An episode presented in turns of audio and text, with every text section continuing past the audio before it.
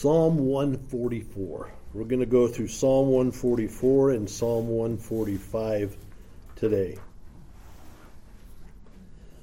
I did a little bit of checking this yesterday, actually, to try to see when we started in Psalms, and because it's been a long journey, and we also did like Second Samuel and First and Second Kings. We have one more message or one more lesson in First and Second Kings. We started, I believe, the first week of September in 2018. So we've been going on it for a while. But it's been a great journey. Who knows? Maybe we'll start again from the first, start again. Probably not, but anyway. Most of them are out there recorded on sermon audio if you want to listen, if you missed one or something. Psalm 144. This is a psalm of David. It's a Davidic psalm. And from verses 2 and 10, where it says, Blessed be the Lord, my rock, who trains my hands for war and my fingers for battle. Then at the end of verse 2, who subdues people under me and then you go down to verse 10, it says, Who gives victory to kings and rescues David his servant from the cruel sword. Because of those two lines, it is thought that this was penned after David had become king. We don't know when, but it's thought that this was after he had become king. But regardless of the time of his life when it was written, it's another one of the Psalms that is personal in content. David had no problem baring his soul and his feelings to the Lord, and we see that here. So we have the introduction in the first two verses. It says, Blessed be the Lord my rock, who trains my hands for war and my fingers for battle. He is my steadfast love and my fortress, my stronghold and my deliverer, my shield, and he in whom I take refuge, who subdues peoples under me.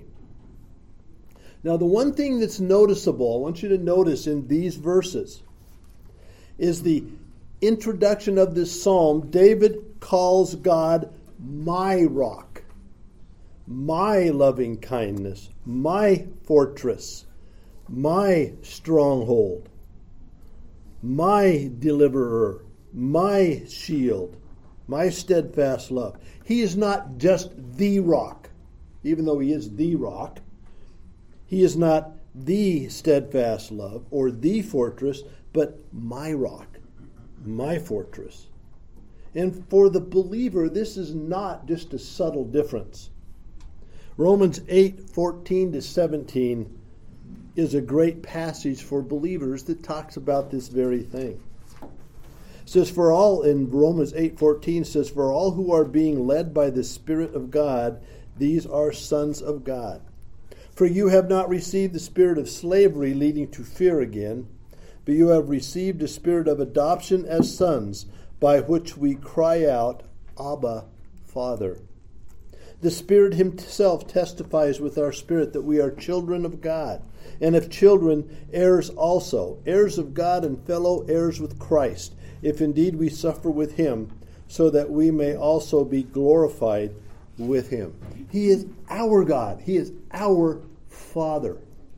Abba Father, we can call him Daddy, and that's not in a irreverent sense, but it's in a it's in a, a sense of intimacy. That he is our God.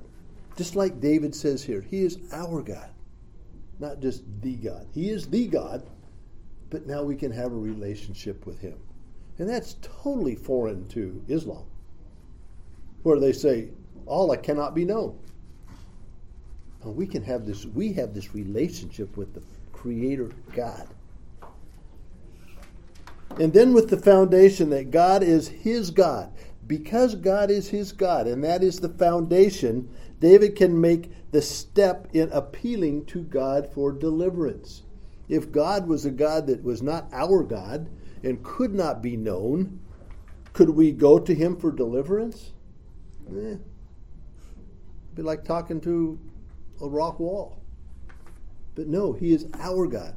He is David's God, so he can go to him and ask for deliverance. And then, along with the deliverance that God provides, is the praise to God. That those who are God's own can call on him, who praise him.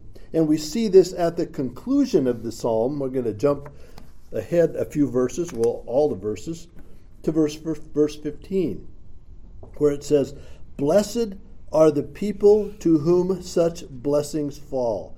Blessed are the people whose God is the Lord. If God is your Lord, then you're blessed. Let that sink in for a minute. And then the next thing we have in this psalm, the next portion is verse 3 or 4, where we speak to human frailty. It says, O Lord, what is man that you regard him, or the Son of Man that you think of him?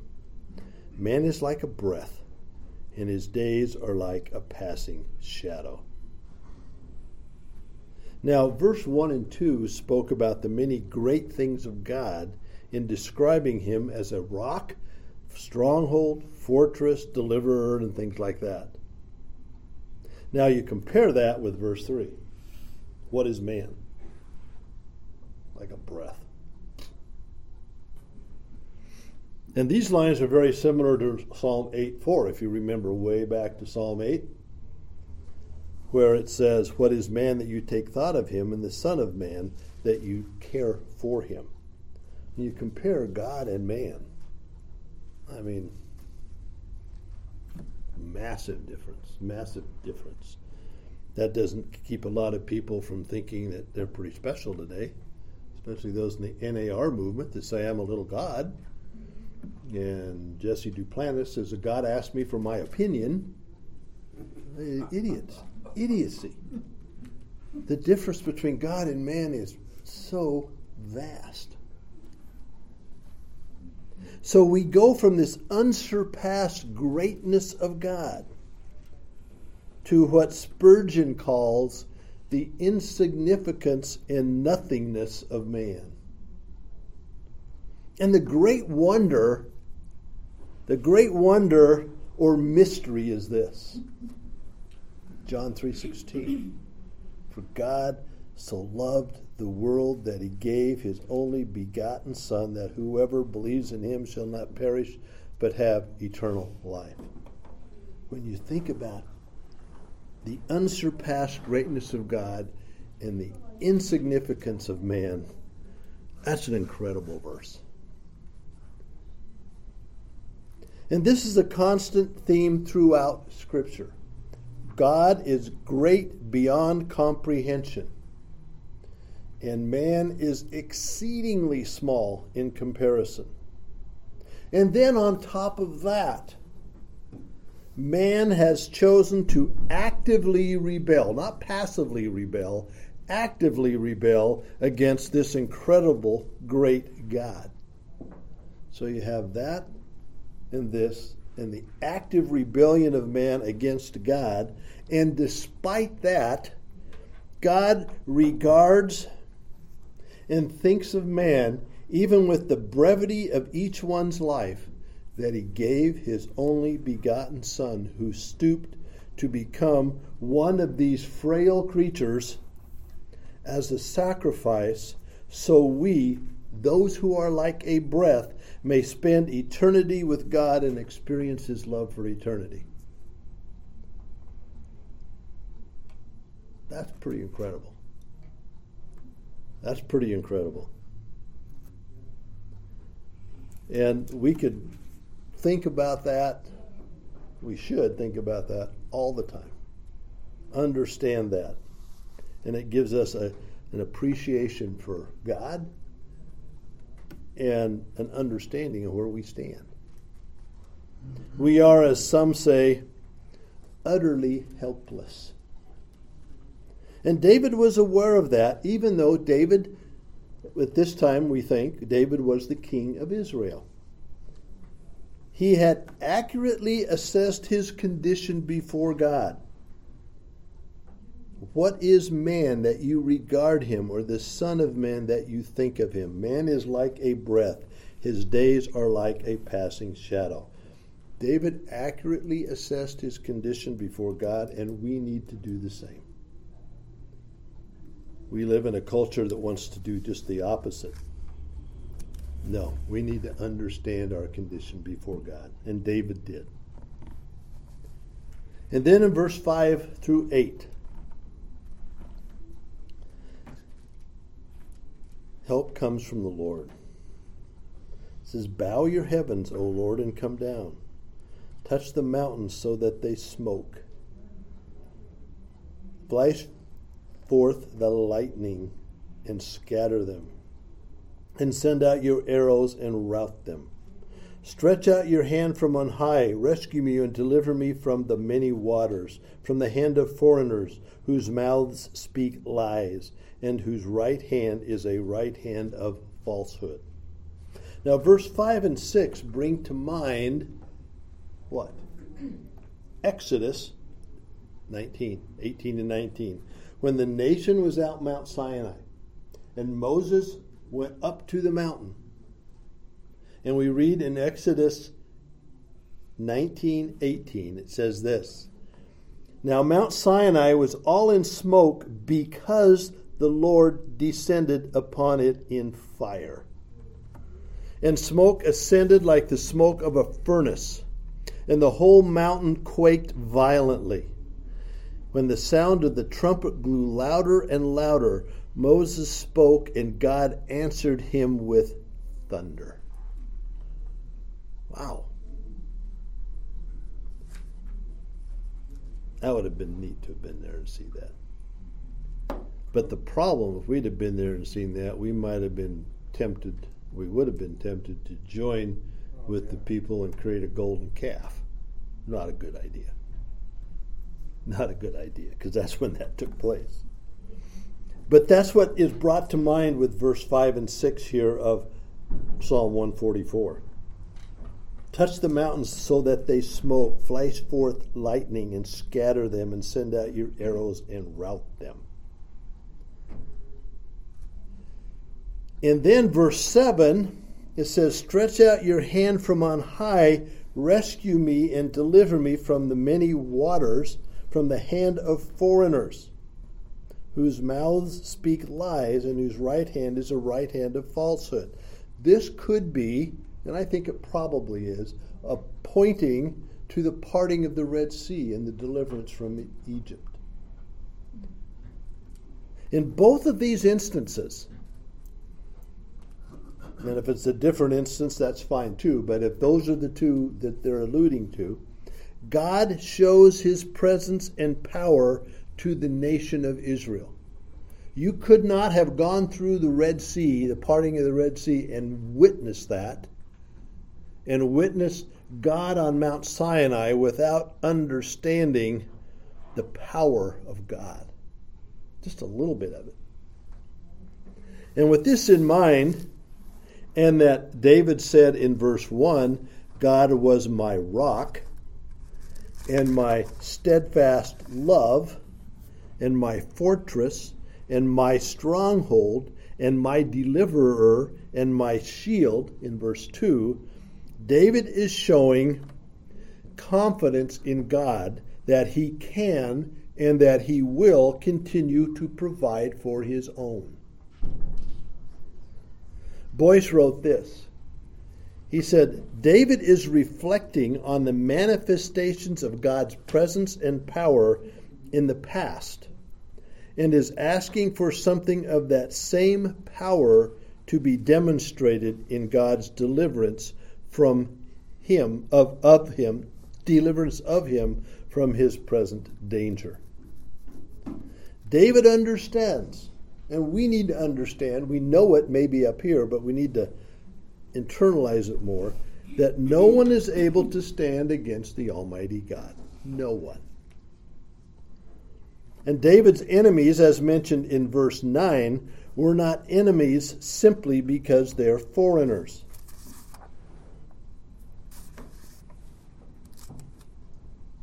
They were enemies because they rejected the true God, the God of Israel. In fact, many of David's enemies not only were not uh, were not foreigners, they were people within the nation. Ever heard of Absalom? He was an enemy of David, and there were others, many others. So the, you, the, the, the similarity between the foreigners and the non foreigners, the enemies of God, is they were rejecting God. They were not followers of God. You know, our enemies come from similar ranks, from the world, as Jesus said in John 15, 18, and 19. It says, If the world hates you, you know that it has hated me before it hated you. If you were of the world, the world would love its own. But because you are not of the world, but I chose you out of the world because of this world hates you. Be, be, because of this, the world hates you. And then in Acts 20, 29 to 31, I know that after my departure, savage wolves will come in among you, not sparing the flock. And from among your own selves men will arise, speaking perverse things to draw away the disciples after them. Therefore, be on the alert. And then 2 Timothy 4 1. But the Spirit explicitly says that in latter times some will fall away from the faith, paying attention to deceitful spirits and doctrines of demons. Now, the service that uh, Jim just gave, the message that Jim just gave, he was talking about the persecution of the people there in Acts 5. The world is going to hate Christianity. And it seems today it's getting very bold in its, in its proclamation of that. They're getting bolder by the, by, the, by the week, by the day. But like the psalmist, we need to go to God in verse 7 of Acts, uh, Acts, Psalm 144 Rescue me and deliver me from the many waters, from the hand of foreigners, whose mouths speak lies, and whose right hand is a right hand of falsehood. Then the next section of this psalm is a song to the Lord. What's David's response? I will sing a new song to you, O God. Upon a ten stringed harp I will play to you, who gives victory to kings, who rescues David his servant from the cruel sword. David's response was to sing a song to the Lord. And we see that several times in different Psalms, all the way through it. Some examples include Psalm 40, Psalm 68, Psalm 89, Psalm 92, Psalm 96, Psalm 98, and we could go on. And our response should be similar. I was thinking about that verse and reflecting on how nice it is to sing a song to the Lord, to praise Him for what He has done, for what He is doing, and for what He will do in the future. Songs that honor God. And when we sing them from a heart of praise, guess what? They praise God, but they also uplift the singer. They uplift us. And we need to focus on that as we sing congregationally and individually. And I think we had a couple songs this morning that kind of did that. You know? They uplifted God and they praised God. They focused on God. I will sing a new song to you, O Lord. Songs hymns, spiritual hymns, can really be effective and be beneficial in our lives. And the people that don't like music, they're missing out. They really are. Then we see in verse 11 to 15 God's blessings. And the concluding section of this psalm speaks to the blessings that God will provide. It begins a repeat of the message of verse 7 and 8, in starting in verse 11. Says, Rescue me and deliver me from the hands of foreigners whose mouths speak lies and whose right hand is a right hand of falsehood. Very similar to verse 7 and 8.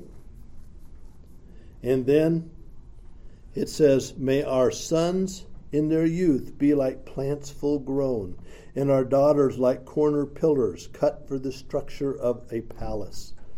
May our granaries be full, providing all kinds of produce. May our sheep bring forth thousands and ten thousands in our field. May our cattle be heavy with young, suffering no mishap or failure in bearing.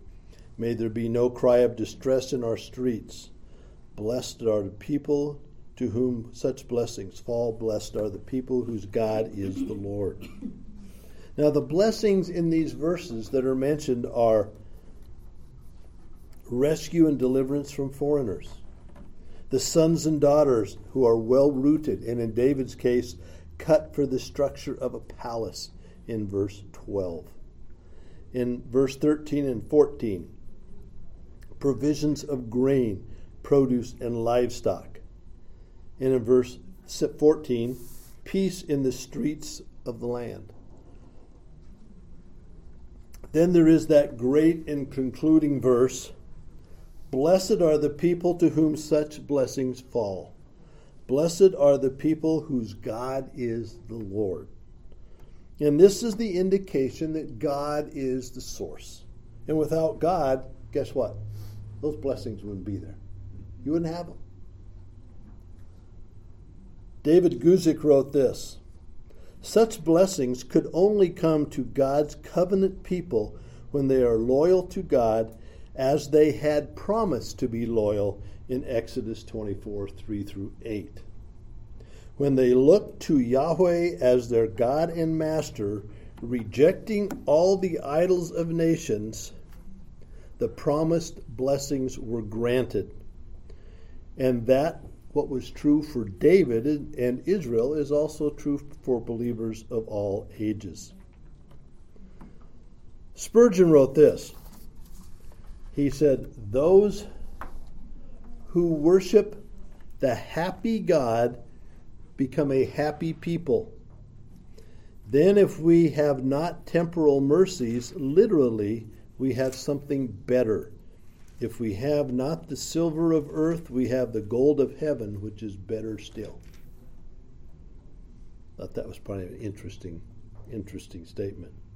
Now, there are a few verses that emphasize this. If we want to go to Psalm 32, it says, Blessed are the people to whom such blessings fall. Blessed are the people whose God is the Lord. Romans 4 7. Hope I quoted. We'll have to look that up. I have a typo in here. Does someone want to look up Romans 4 7? On my way if I get past it. Romans 4 7 says, well, almost. Okay, 4 7 says, Blessed are those whose lawless deeds have been forgiven, and those whose sins have been covered. Okay. Then there's Galatians 3 9. So then, those who are of faith are blessed with Abraham the believer. And 1 Peter 4 14. If you are reviled for the name of Christ, you are blessed. Hmm If you are reviled for the name of Christ, you are blessed, because the Spirit of glory and of God rests on you. Remember what Jim said earlier in the service? The people who were persecuted, they sent them away from the jail and they went away, hey, this is great. You know? Rejoicing. After being flogged. After being flogged. Being flogged is no is not like slapping them on the wrist. Okay? It's pretty intense. It, it was uh-huh. ugly. It was ugly. You know, um, cords with bones and stuff on it, and ripping your back up. It was ugly, and they rejoiced. They rejoiced. Now we can go all the way back. We talked earlier on when we started in the Psalms. September of 2018. Go all the way back to Psalm 1 1. I don't know how many of you were here when we had that session. How blessed is the man who does not walk in the counsel of the wicked, nor stand in the way of the sinners, nor sit in the seat of scoffers, but his delight is in the law of the Lord, and in his law he meditates day and night. Real quickly, that is Psalm 144. We might not have time to read the whole thing. We read through it in little pieces, parts. But now we're going to go to Psalm 145. Psalm 145. This is another of David's Psalms, and it will be the last Psalm of David in the Psalms. This is the last one. You go, oh, I want more. Well, we can go back and read all the other ones. You know, we only have five left after this, so you know. But it's also an acrostic psalm. Acrostic meaning each line starts with the next letter of the Hebrew alphabet. Now, there's one, I don't want to get us off on a rabbit trail here. There's one letter that wasn't there. It was is is Nun, um, but then someone found uh, a manuscript that had it in it um, a few hundred years ago, and so they think that maybe that was lost. But they, you know, some people put that back in there. But other than that, it's a full acrostic. So because you'll notice there's 22 letters in the Hebrew alphabet. There's 21 verses. So there's this there's this Nun out there, and I didn't look it up to get it because it's not uh, in most Bibles, but um, we you know, we believe it has been found. I guess you might say. And this is an interesting psalm. It's a psalm that's full of praise to God. And Spurgeon wrote this. I thought it was a very interesting quote. David had blessed God many a time in other psalms, but this he regarded as his peculiar, his crown jewel of praise. In other words, this is the pinnacle.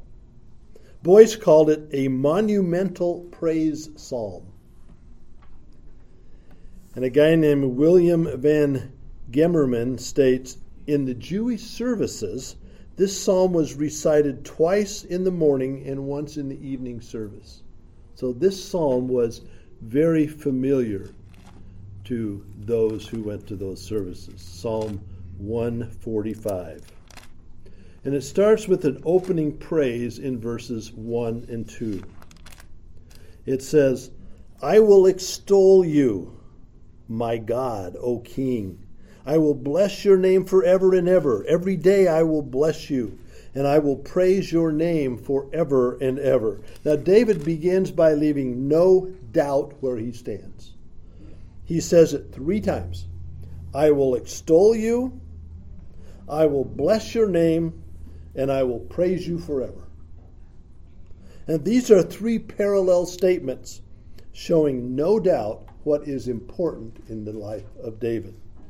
Now, I will extol you. That's a word that we don't use a whole lot. I can't remember the last time I used that in a sentence, if I ever did. Right?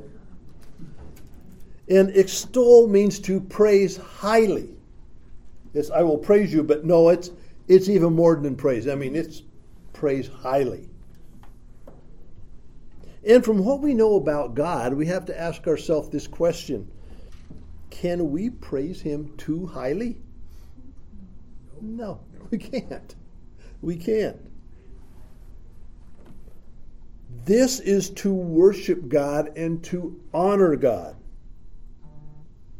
You know, in today's seeker sensitive domination of church activities, the praise of God is greatly diminished. I watched an Easter service from this church in Kansas City or someplace. I won't tell you the name of the church, let you come up and ask. It was disgusting. It was worse than disgusting. It was blasphemous. The, the pastor of the church actually said, We want to go to the edge on this and we will do everything short of sinning for our Easter service. And they pretty much did, but I think they skipped over the short of skinning, sinning. Was God extolled? Absolutely not. Absolutely not. And you have all these people um, minimizing God. They're buddies with God, right? One, one definition of the seeker seeker sensitive strategy, and I got this from another place, is quote a church in an effort to be quote all things to all people. And they quoted 1 Corinthians 9:22 will arrange their Sunday gathering to cater to the interests of seekers. Okay? With that being the case, meeting to extol God is not the first priority, second, third, or fourth, or fifth priority. All kinds of reasons are given to pursue the seeker sensitive pattern. I was talking to a friend of mine the other day who doesn't go to this church, and I mentioned something about seeker sensitivity, sensitivity, sensitivity, and he said, "Well, if we just come out and and you know proclaim what the Bible says and people are sinners and are going to hell, no one will come.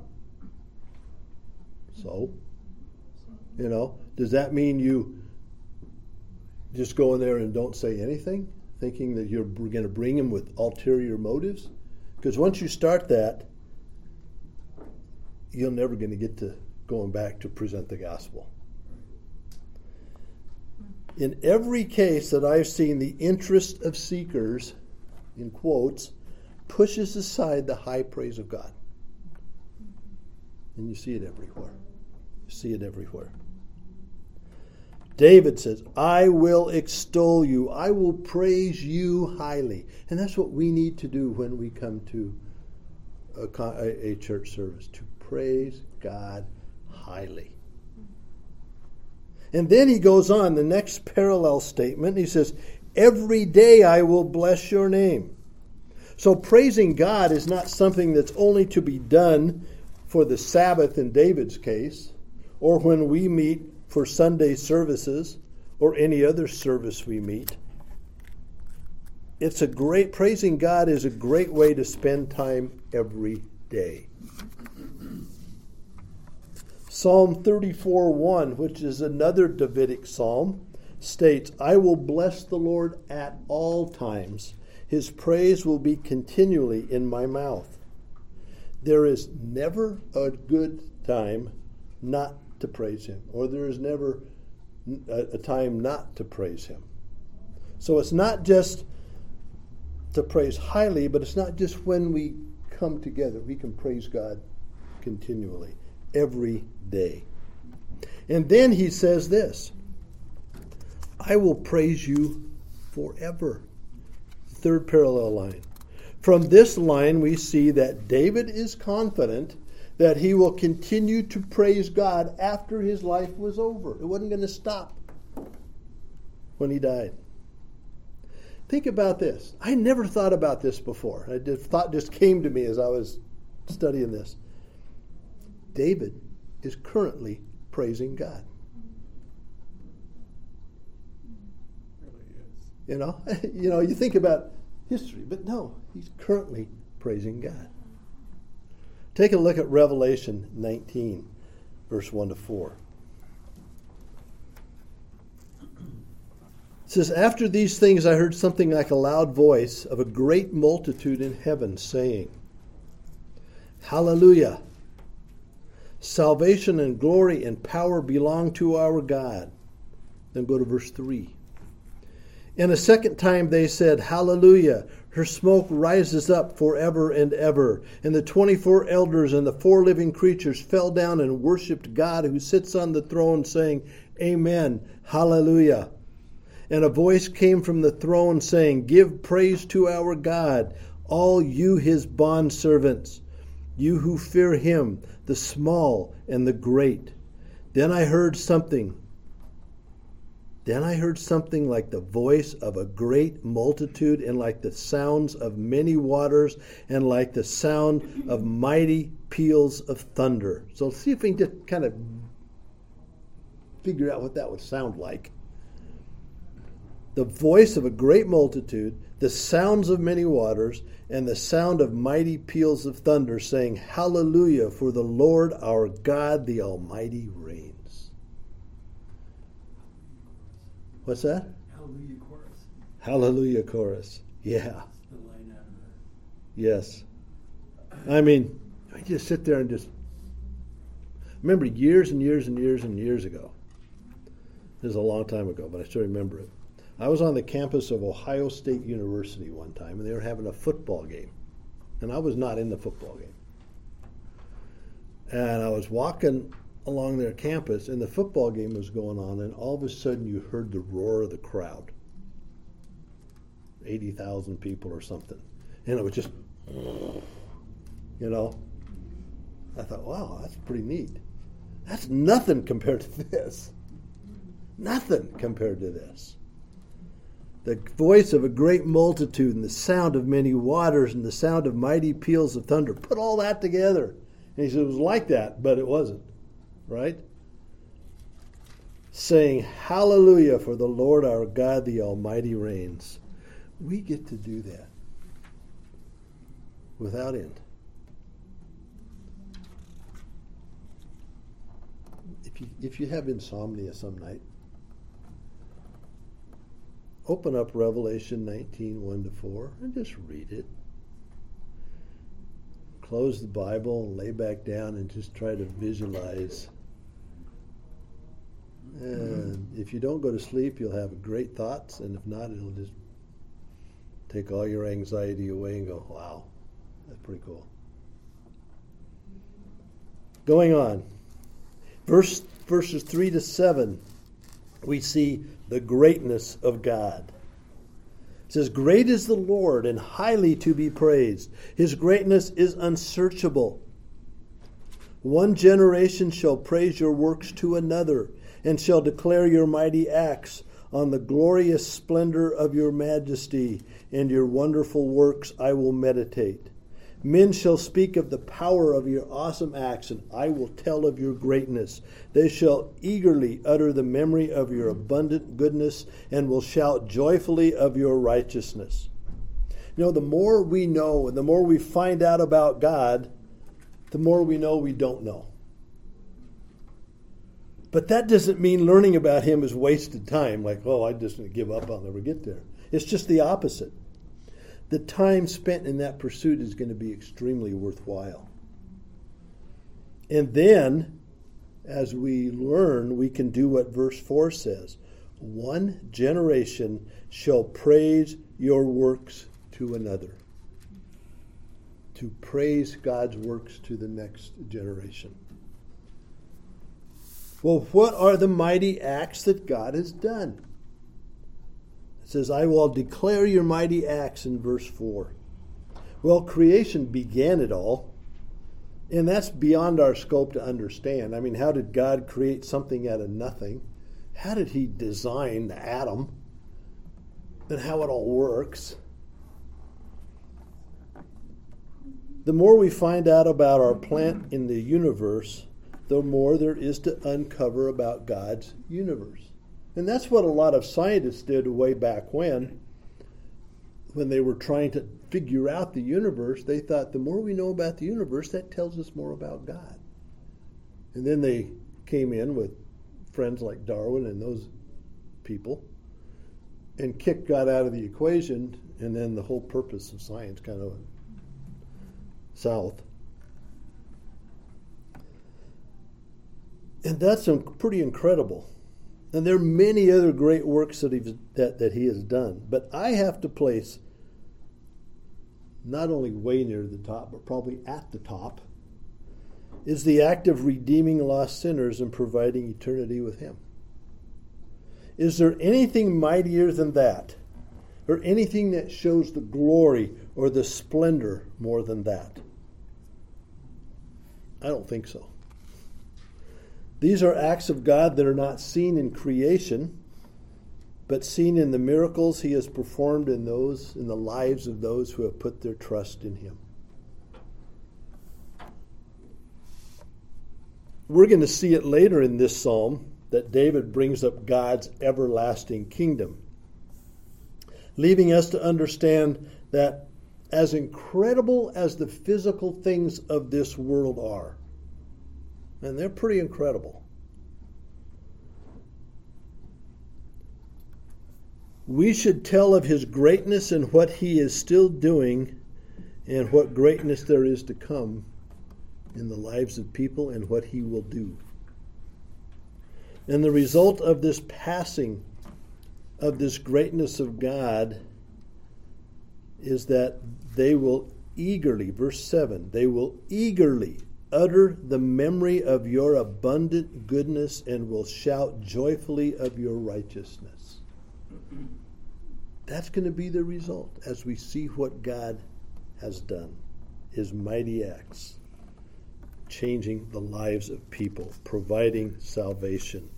We will eagerly utter the memory of your abundant goodness and will shout joyfully of your righteousness. Shout joyfully, not just be quiet about it. Now, in verse 8 and 9, we see the graciousness of God.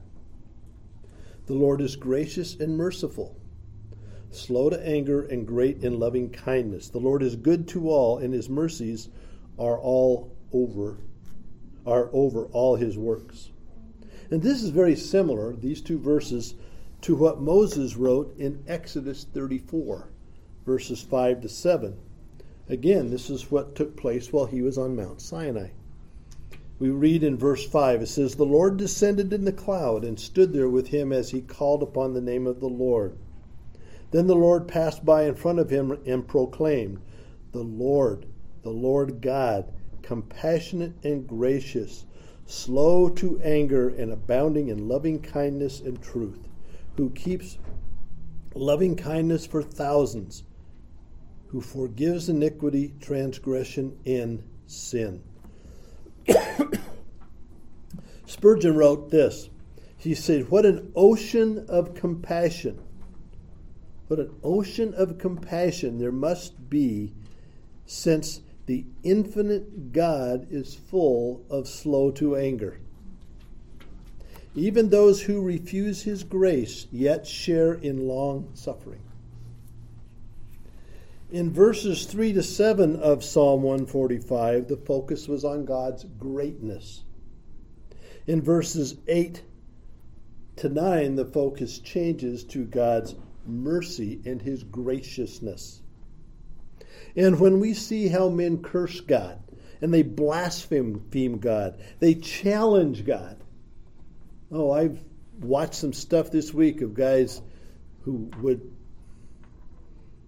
be maybe yeah some of them would call themselves christian even probably they they challenge him you know well, this is really, know, God was really dumb to do this. You know, just absolutely arrogance. But God still shows his mercy and he gives them time to repent and come to him. While most won't repent, they won't follow that path, some do. And when they do so, they find a loving Father waiting to pardon.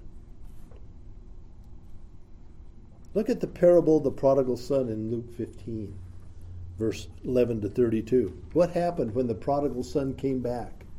The father ran to him, which was very unusual for that culture, quickly embraced the repentant son, and said, Let's kill the fatted calf.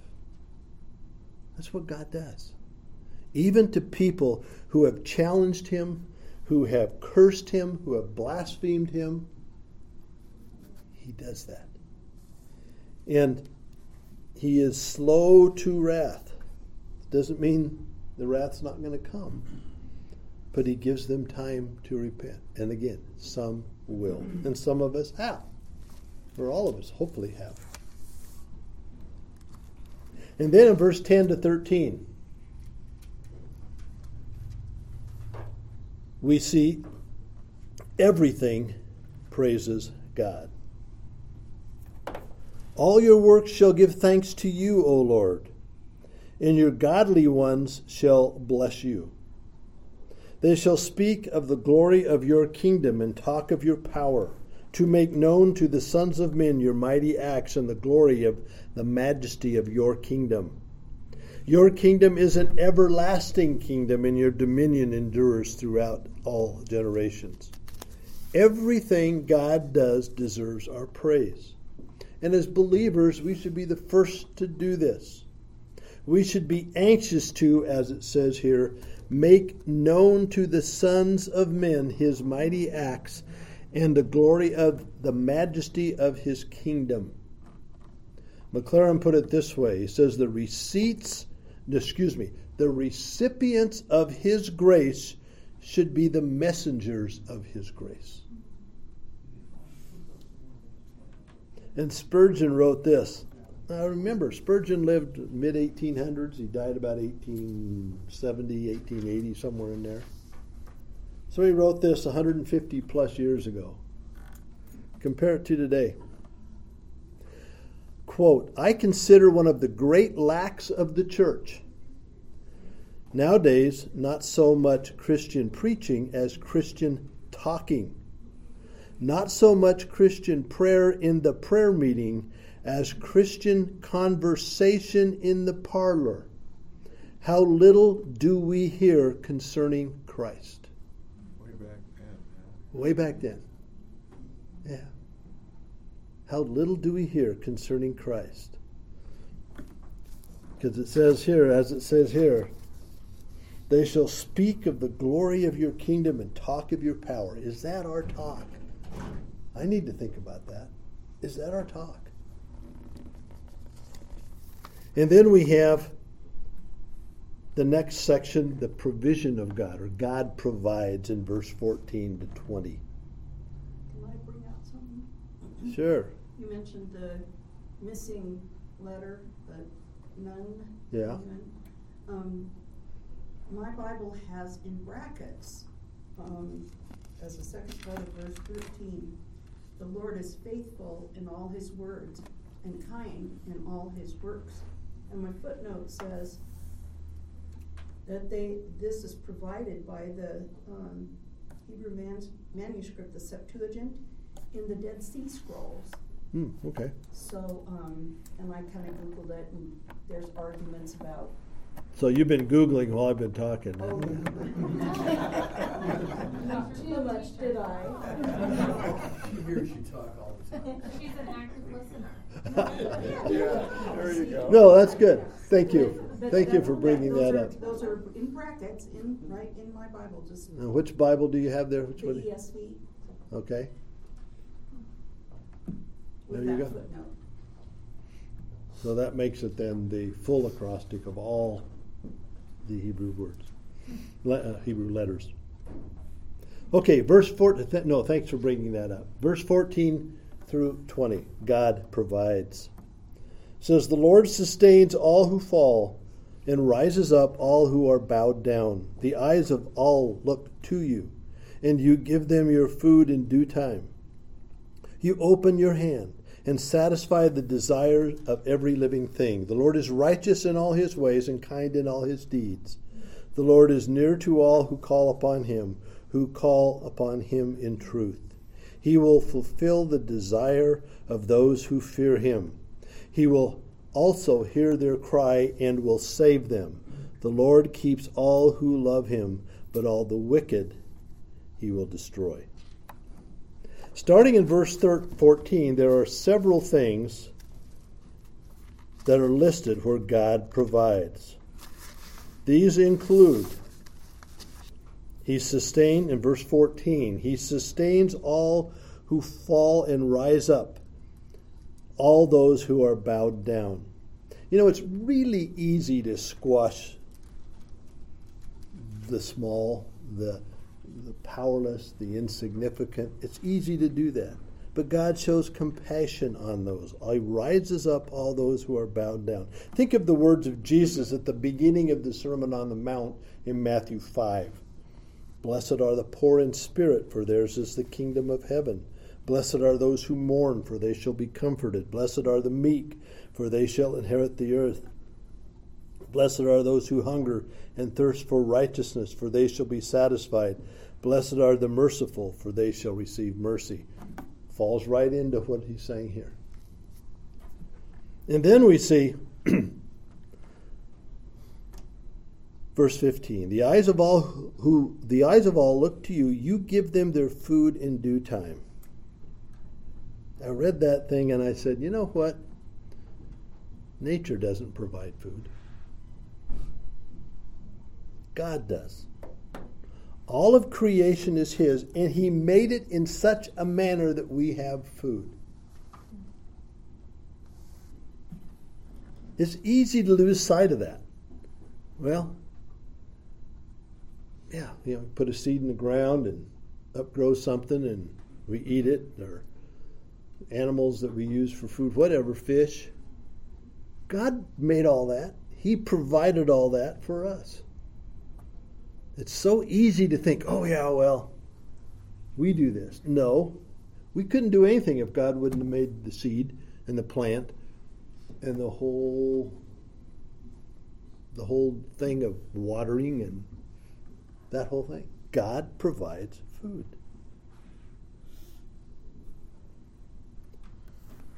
And then David Guzik commented on that, on this description of God and he says, quote, with this description of God, we see how different Yahweh, the true and living God, is compared to the idols of the nations that they had at that time.